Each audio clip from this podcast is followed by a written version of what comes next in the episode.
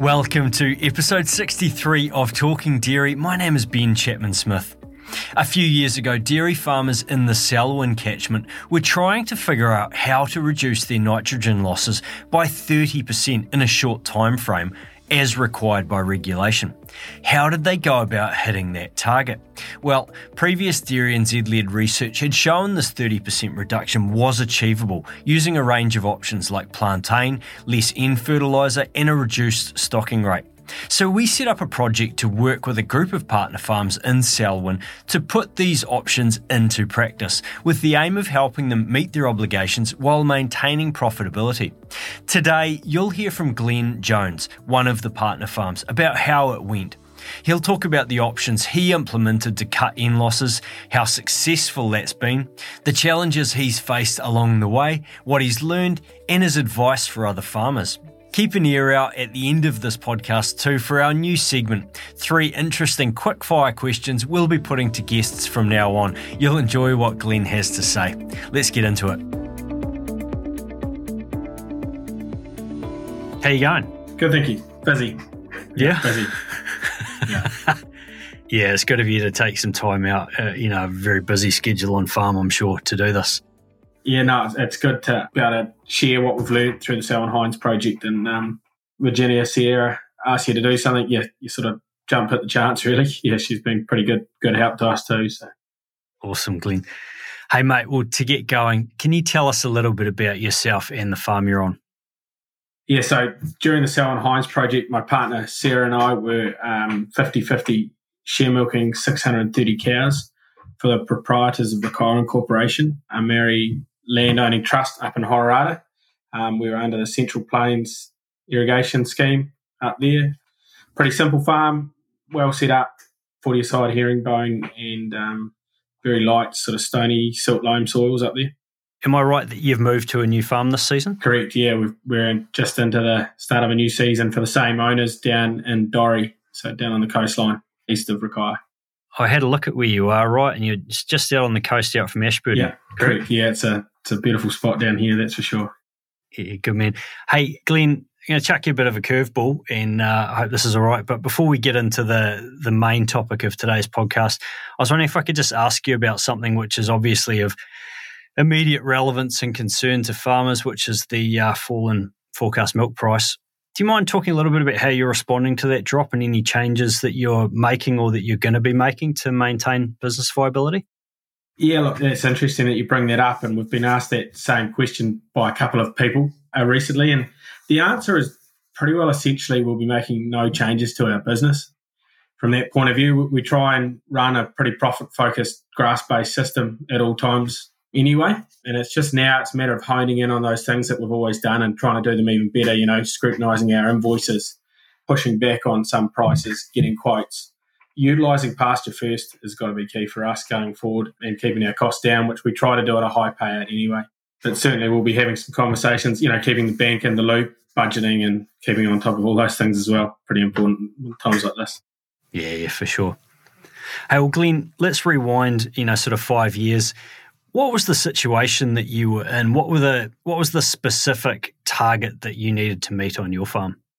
So we were faced with a target of a 30% reduction of N loss in our catchment. It was a pretty short time frame to achieve this.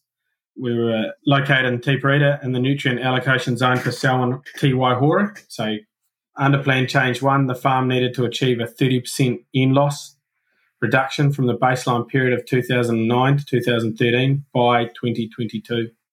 What were the main causes of N loss from your farm at the time, and what have you done to address those? So the, the main causes of, of N loss we had at the time was obviously purchased in. We were applying a lot more than the 190 or, or a wee bit more than the 190 at the time. And then obviously irrigation through leaching and drainage was our biggest two N losses.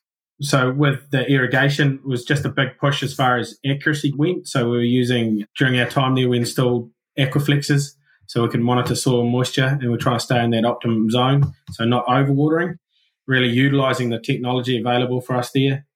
Um, there was a system upgrade with the irrigation, so we re-nozzled our larger pivot, and this gave us better uniform distribution, much better water usage as well for what was going on. And this is part of our regular maintenance program with our irrigators and then bucket testing to make sure that they're still performing to their best.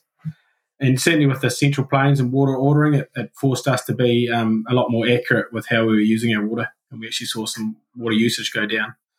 Obviously, there was a reduction in applied N as well. So we got down to that 190 mark quite comfortably over time. During this period, we were applying different N to our effluent zones. So we had them GPS, our effluent, it was an underslung pivot effluent, and um, we're applying less N to these areas. And this was GPSed, already preloaded, so the fertilizer trucks could drive over and adjust automatically. These areas were also soil tested separately, although this is more for capital fert, it was still applied different rates to these areas as well. And then the clover journey through this period was a, was a really important point as well. And we were re- doing a significant regrassing program um, up to 25% of the farm a year to really bring it up to a high standard of grass and performance. But we found that our spray program with our clover wasn't quite right. And we weren't getting the ideal clover establishment that we would wanting due to residual spray effects from carryover through that regrassing program. Um, so we made some adjustments there and found that we could get a better clover establishment early on. And then we also used lower, trialed lower N through January when clover was more active, as well as lowering that in. Yeah, cool. Thanks, Glenn. So I'm just interested in knowing, like, how did you learn about the, the different options that are available to reduce N loss and figure out the ones that would work for your farm? Well, put our hand up at the opportunity to be involved with the Selwyn Hinds project. And one of the benefits through the Selwyn Hinds project was just that availability to resources and being able to talk to like-minded farmers and um, also access to farm advisor and Kirsty Thomas was able to give us a bit of advice through that time as well. And then we modelled some different situations with our farm advisor of what we thought would give us best bang for our buck. What sort of time period was there, you know, in figuring out which options you were going to implement before you actually implemented them? Like, did you sort of spend six months doing that modeling, or was it much quicker than that? So certainly with the um, upgrading the irrigation system, that was done pretty well as soon as we got to the farm. That was a, a low hanging fruit. The reduction in applied N, there was a gradual progression to that stage. And then some of the other modelling that we actually looked at through the Selwyn Hinds project with Kirsty was we looked at lower stocking rate as well, but there wasn't any benefit profit wise. And then we also looked at wintering on farm, but there was no significant N loss gains from that. Yeah, sure. Were there any significant challenges that you faced along the way while implementing these solutions? Yeah, one of the big challenges we found is that we changed the system before we had that really good clover establishment. So we looked at, I mentioned dropping out that January clover application.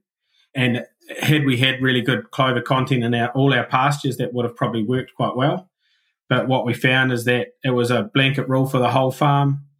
And then there were certainly paddocks that just really missed out on that end through that January period because there wasn't the clover to substitute it in the end. So a learning outcome from that probably would have been to be a bit more paddock specific with our fertilizer. And we certainly were testing every paddock individually as well for nutrients as well. But yeah, I think looking at the clover content of each paddock and then making a, a fertilizer decision based on that could have been a, a helpful gain at the time.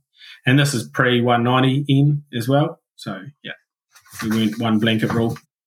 Any other challenges? Yeah, like probably just being more aware that you had to be on top of your feed all the time. So, just have to be really aware of where you're at with feed, uh, round length adjustments. You can't just put on a heap of urea to get out of holes, which maybe, you know, people have done in the past. So, running longer round length, sitting around that maybe at a very shorter 22, but um, sitting trying to get to that 25 day round to optimize grazing at that two and a half, three leaf stage was really important for us. And then obviously not wanting to get caught out and end up putting in a heap of supplement and spend money that way either. Yeah, cool. You mentioned um, some of your learnings just then. Is there anything else you've learned through the process, you know, that you think would be useful for other farmers to hear about? The big learning curve for us as being part of this project was just being open to the feedback that we got through it. Um, and I mentioned the clover thing; it wasn't as good as what we'd hoped for. And we had an open day through the Selwyn Hinds project at, at our farm, and it was a bunch of guys, and, and a whole lot of them are a lot smarter and more knowledgeable and more experienced than myself. But um, having those guys look through your paddocks and, and make some pretty honest calls and give some feedback was a big help. And it was after that discussion group that I got on the phone with a couple of agronomists and said, "Hey, look, what's going on here?" And, and we did some herbage tests and and, and really looked into the, the records going back two years on each paddocks. You've got to be open to showing your farm around and have people give you feedback. So that was a big, big part of it. Any surprises through the process, either good or bad? Probably one of the not good surprises, but you know, it does force you to be more efficient with your feed um, by lowering your, your input in, you know, trying to make sure you're harvesting every bit of grass grown. Yeah, I guess in farming became a lot more bottom line focused as well. Yeah. So for, you know, other farmers facing the same challenges, what advice would you offer, Glenn? Uh, put your hand up, you know, and, and ask for help. There's so many good resources available. And we're so fortunate with New Zealand Dairying you know, whether it be Dairy NZ or Farm Advisors, or there's, you know, there's a lot of really good resources that we don't even have to pay for available. So I'd put your hand up and, and get involved. There's certainly different catchment groups or, you know, discussion groups available for this sort of stuff. That would be my big bit of advice. Yeah. Yeah, cool. What are some of the benefits, Glenn, to your wider catchment of what you've been doing, or you know what you did on that farm? Um, there's the obvious nutrient benefits. Um, it's going to benefit the whole catchment, the Te Waihora catchment as a whole. And what we've done, being part of the Selwyn Hinds project, I'd like to think that it'll, it'll sort of help other farmers as showing how it's been done and being part of this group. The Selwyn Hinds project, another thing that's great about it is that we have been working with councils and ECan, and it's a lot more science based and working together. So it's bringing everyone around the same table to to achieve a, um, a common goal, um, which I think is much better. It's not them and us; it's us working together and they are able to see what we are doing at a farm level, um, which I think is really important for those guys, and to see that the work that our scientists are doing as well. Yeah, it's really important. I'm curious because you've moved to a new farm this season. Have you implemented some of the same changes on that farm, or had that already happened because it's the same owner? Uh, it's a different scheme, so we're south of the Rakaia, but certainly we'll be taking the same outlook to this farm anyway. You know, we believe that reducing our, our purchased in, you know, and being more water efficient is a more profitable system. And, and certainly now more than ever, we need to be bottom line focused and utilising every bit of grass we can at the moment and, and, reducing our imported supplement. I guess the other one that's sitting there in the background is the greenhouse gases as the next big one coming at us. And, and look, we'll take the same outlook with that as we have done with the, the nitrogen reductions as well. And um, there's partnered or joined up with the Fonterra pilot program looking at uh, greenhouse gas reduction there as well.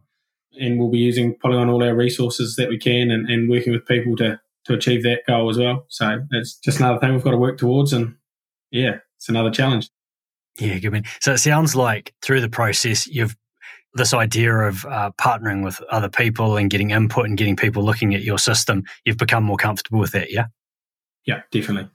I, I, don't know if it's what other industries are like or, or, anything like that, but I think we're so fortunate with dairying that you know I've got a there's a great group of farmers down around us here as well, and you know they've got a lot of advice about how grass grows down here at this time of year, and you know, and I'm tapping into that as much as I can as well at the moment. So, um, yeah, it's been awesome. It's a great industry to be in for that, sure. Hey, Glenn, we've got a new segment on the podcast where I'm going to put three quick fire questions to our guests. So I'm going to hit you with them. What's one thing you love about the dairy sector? Uh, look, I've been banging on about it all, all podcast. I think it's about that we are so open with sharing information um, and just the resources that we've got to try and make the ship go faster. Yeah. Good man. What's one thing that the dairy sector, or you know, dairying has given you and all your family? Oh, look, it's a great lifestyle. You know, my partner Sarah, she's our calf and you know, we get to work together every day, and I think that's pretty cool. And and look, I've got three kids that come home from school, and the first thing they want to do is get out on farm as well. So, um, you know, I think from a family lifestyle, that's that's got to be first and foremost. And, and you know, when times get tough, we'll reflect on that this season. You know, it's you know we still get to be together as a family on the farm, which is pretty important through the highs and the lows. Yeah, good stuff. Lastly, what's one thing you'd like non-farmers to know about dairy farming? Oh, that's a good question. Yeah, that is a good question. I had a um, Sarah's uncle come down and he was a school teacher from the middle of Auckland. And he come down and I said, Oh, would you like to go for a walk around the farm? So we took him for a walk around the farm. And first thing I did is I said, Oh, look, these are the grasses that we're using. They're the latest grasses and they're bred here. And it's a 12 year process to breed the latest grass. And this is how they're tested and da da da.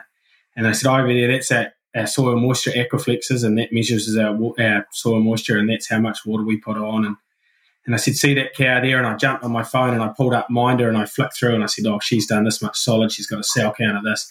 Back here, th- six months ago, she was treated for this.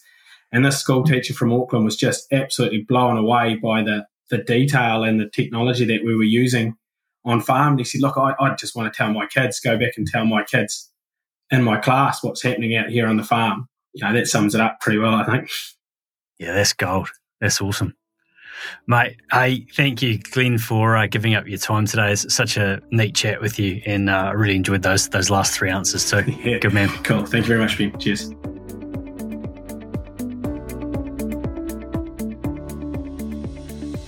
Thanks for tuning in to today's episode, and thank you very much to Glenn Jones for his time. We hope you enjoyed the show. If you have any questions or feedback, please feel free to drop us a line at talkingdairy at dairynz.co.nz. And if you're enjoying the podcast, please hit subscribe so you get notified when new episodes go live. Catch you next time.